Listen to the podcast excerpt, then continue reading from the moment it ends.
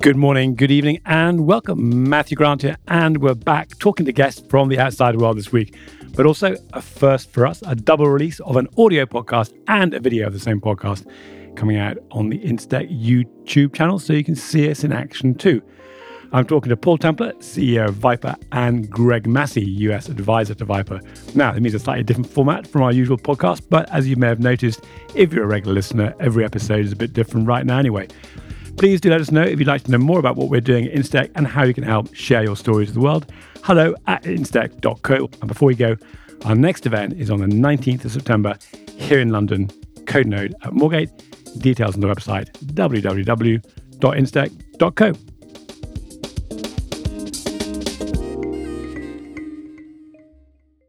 Paul, Greg, great to be talking to you. Paul Templer, your CEO of VIPR. Greg Massey, you're based in the US and you are US advisor for VIPR. So, Paul, let's get straight to it. You were founded back in 2009. You were one of the early employees, I believe, at VIPR. But for those who don't know the company, what are the problems you're solving for the industry? Our focus is really in two areas. The first is to do with the data that's being generated from the post-bind activities of these delegated arrangements. So typically we see that as bordereaux that are being sent in from an agent to an insurer or a broker. And what we essentially do is give our customers the tools and in some cases people to help aggregate all the data that they're receiving into a single conformed data model within a data warehouse. That data is fully scrubbed, cleansed and validated along the way. And then we sit some really advanced analytical capability, a sophisticated model and also some pre-built reports, really with the aim to help our customers improve operational efficiency and also underwriting performance. And then the second part is to do with helping our customers to onboard the third parties that they're going to be working with. It's been really interesting to see how you've evolved over the years. You got some funding from PE firm Tenzing back in 2020. You've talked a bit about how you've evolved, but how else is that investment helping you grow the business? That investment's been really helpful and essential, really, in helping us grow to the next level of our sort of evolution. I guess the three key areas that it helps us with is in investing in people. So we already had a really good team, and we've been able to bring some new exceptional individuals into that team to help us grow as a business in terms of skill set and also knowledge. We've been able to invest in our products. So we've always been very forward thinking in how we develop the products, but it's really allowed us to take that a step further and also bring new products to market that we didn't have previously. And then finally, it's really helped us to grow into new markets. So you'll see that Greg is based out in the US, and the US and North America is definitely a market that we are starting to have some good results in. So new market growth is another key area for us.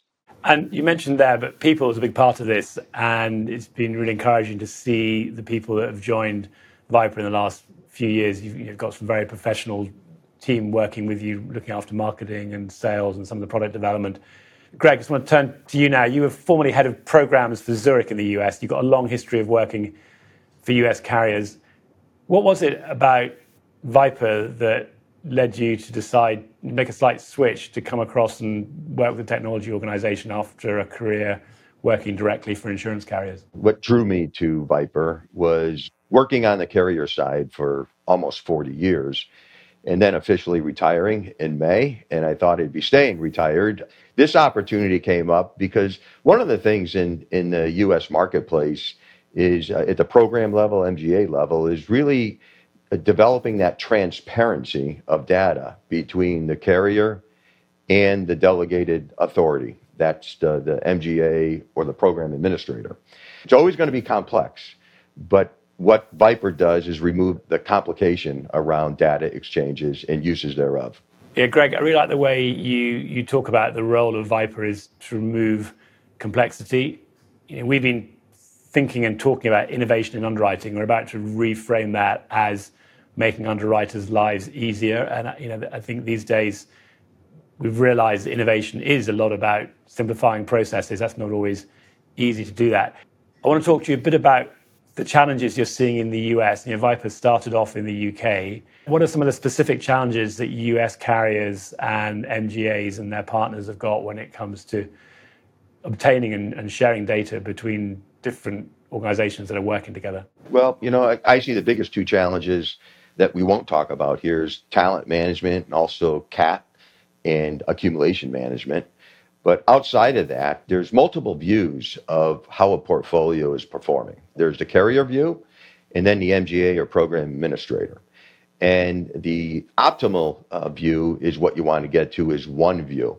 And that's what VIPR brings here is everyone's looking at real-time data, the same data, and then can look at how is this portfolio performing. The biggest challenge many of our MGAs have here in the States is every 2 or 3 years, the carrier may change their appetite on a particular portfolio and want to get off of it. Now the distributor has to go out and remarket that portfolio when if the transparency was upfront, proactive actions could be taken to make sure that portfolio is profitable and remains within appetite.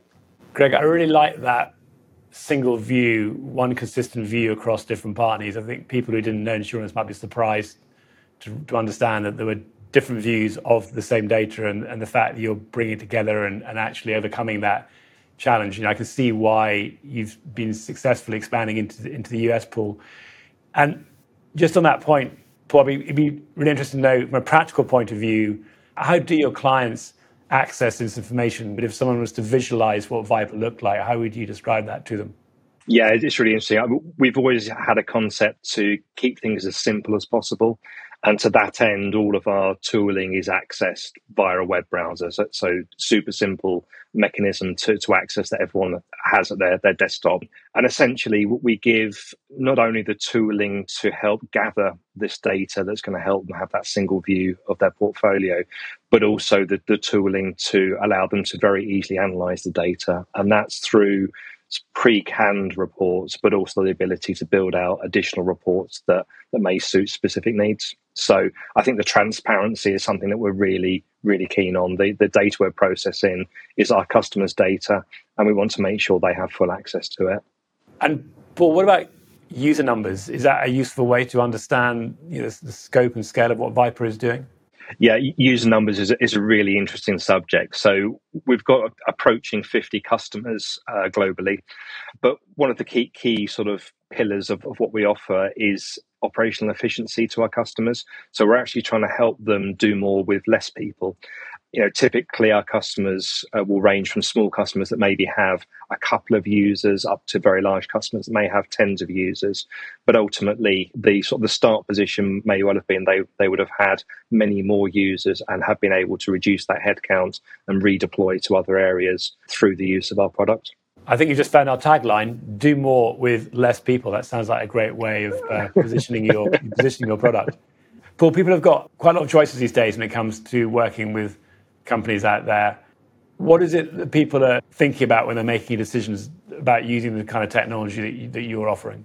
Yeah, that's a great question. There's lots of considerations that businesses are going through when they're looking to work with a software vendor.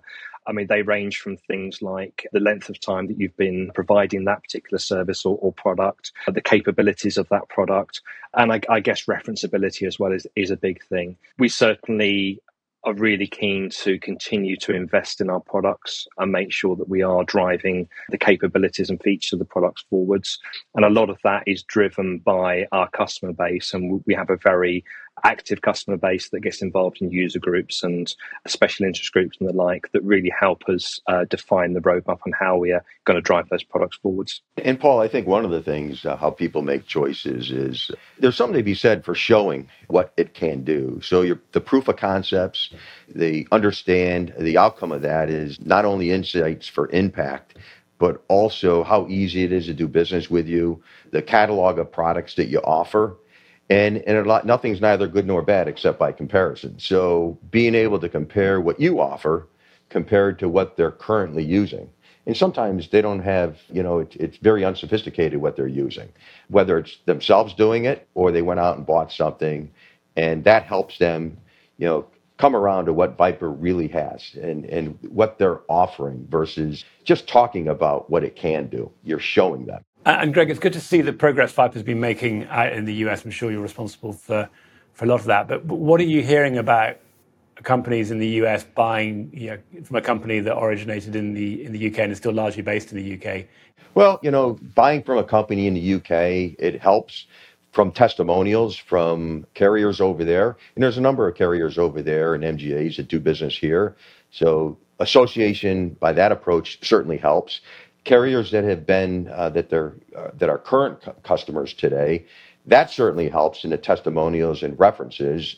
And I think my involvement with people that I've been dealing with for a long time, and VIPR was new to the scene maybe 2 years ago. They're really not new to the scene today. They're quite visible in many of the trade shows and also with some of the bigger players. Yeah, it's still very much a people business, isn't it, insurance? Even though, a place as big as the US, you have a lot of conferences out there. People want to know what other people are using. And a great testament to what you've been doing, that people are making choices to work with you. And Paul, we've been talking about clients, but it'd be great if you can name some of the examples that people would be familiar with of whom you're working with. Yeah, but by all means. So certainly here in the UK, we're currently working with around 40% of the Lloyd's managing agents. So that would include people like Canopius, Hamilton, Everest Re. So some of the larger names in the industry. And it's quite interesting that with some of the changes that are being made to the DDM mandate, there's certainly a lot more interest in that managing agent space at the moment. But we also work with some of the medium and large brokers here in the UK as well. So people like Acrisure and Tysers, for example, as customers. In the US, we have tier one carriers as customers, right the way down to smaller operations, maybe startup fronting carriers, and also some reinsurers like Re as customers. So again, quite a variety of customers there. And then in Europe, we're working with insurers. And also I mentioned earlier that we have a large Swiss reinsurer that we're working with. Unfortunately, we can't name at the moment, but that's really exciting. Paul, I'd love to hear some examples about use cases or success stories from your clients that have been using your tools to reveal what's going on with their data. I think the data really is the key to all of this. I think historically, lots of data has been gathered and stored from things like boardroom management, but never really looked at or analysed properly. We're certainly seeing that our customers now are making a great deal of benefit from the data and indeed the analytical capability that we have. So things like EPI monitoring. So they're able to see that the plan that they set aside to monitor what they thought they'd be writing from a premium perspective compared to what they are actually writing has become really valuable, because it allows them to see at a very early stage if things are going off track. They can redeploy that capital to other facilities if necessary. And also things like reserves and capital adequacy is really impacted by the business plans that are being set out. And if they're not being adhered to, then clearly there's money set aside that's going to waste that could be used for other things. So that's certainly a big area for us.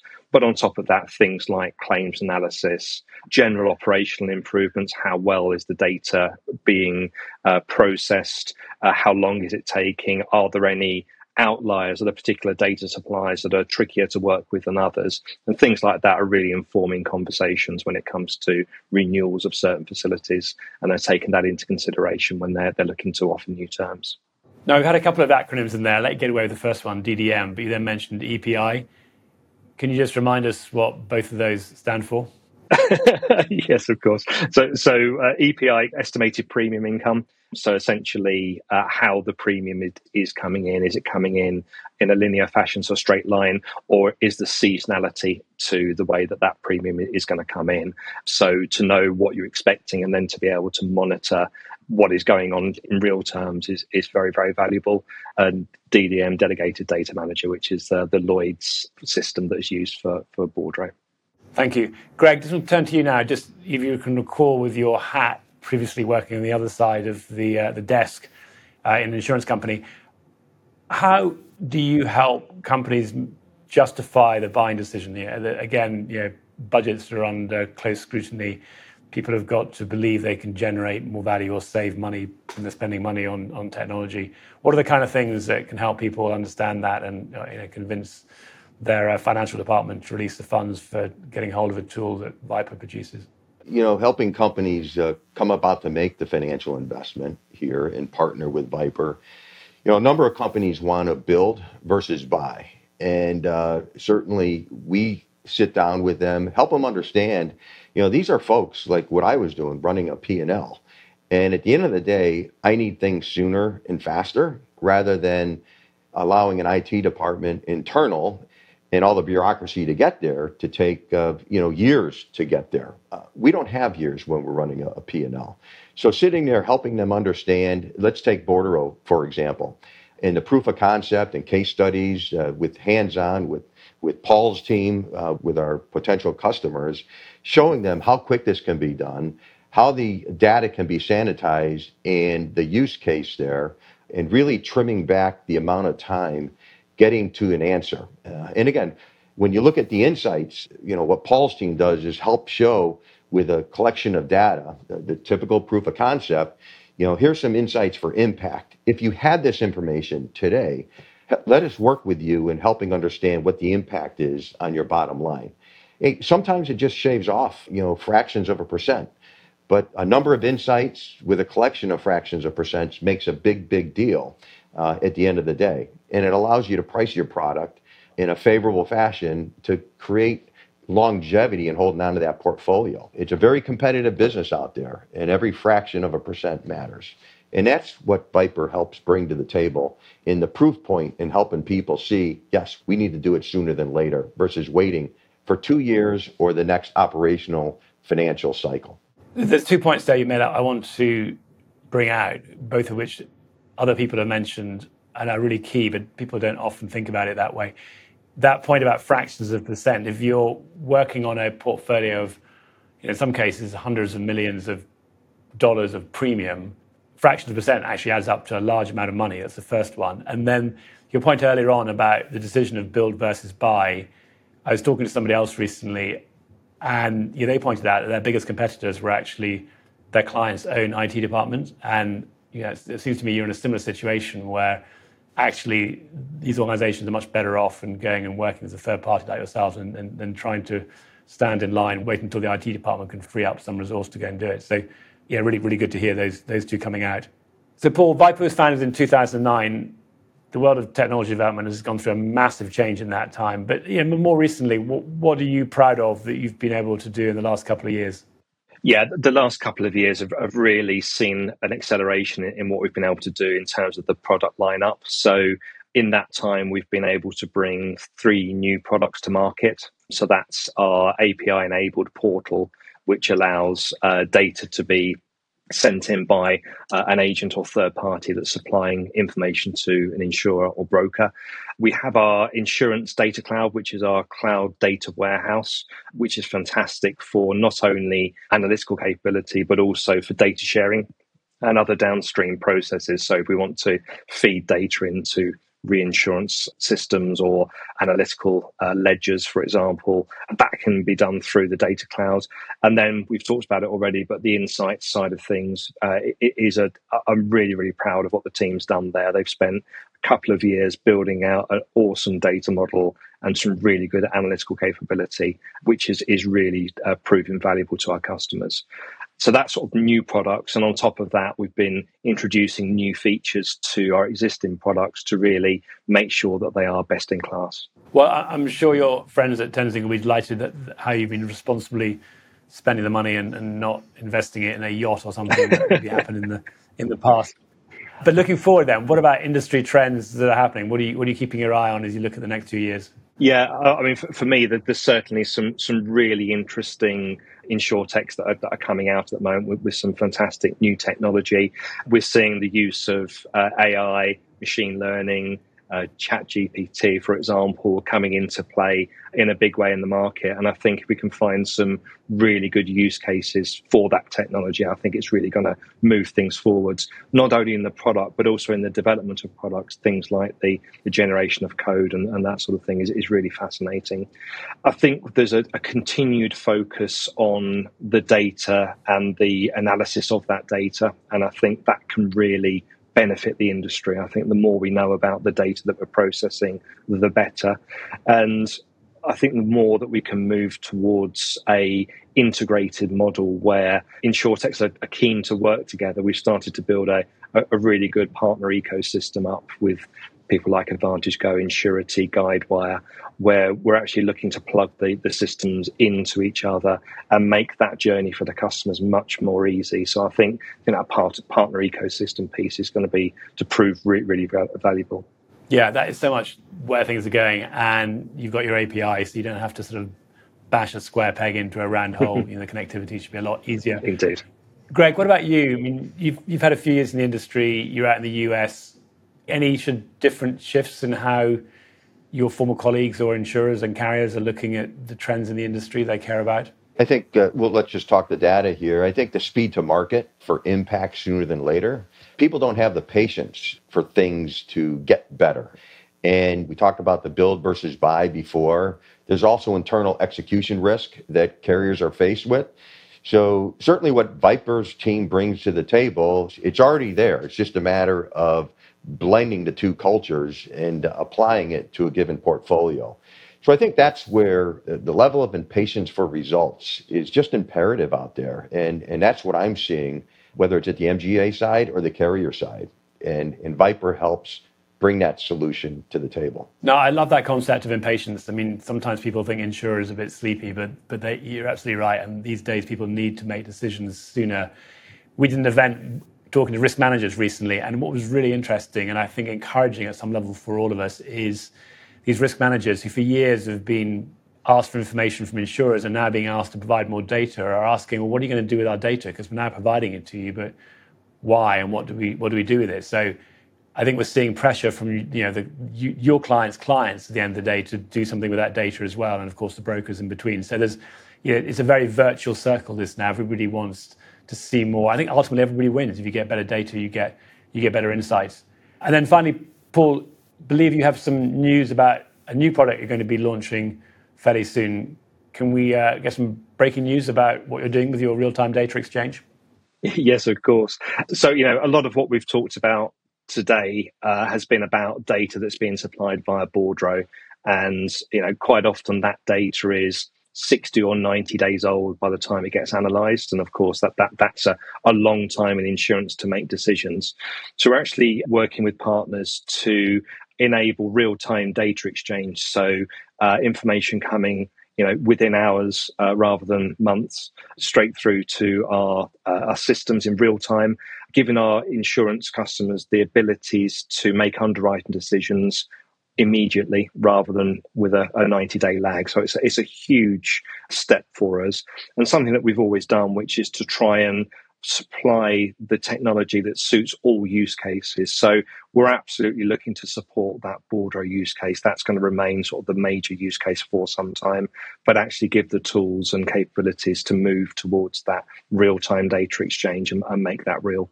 Well, Greg, your impatient friends over in the US should be delighted with the real-time data exchange. Now they think it's going to happen more quickly. Paul, Greg, it's been a real pleasure talking to you. I learned an awful lot, which is always a good indication of how much we covered. Looking forward to seeing you both face-to-face before too long. Greg, either in the US or over here in the UK. But thank you very much to both of you. Thank you, Matthew. Thank you.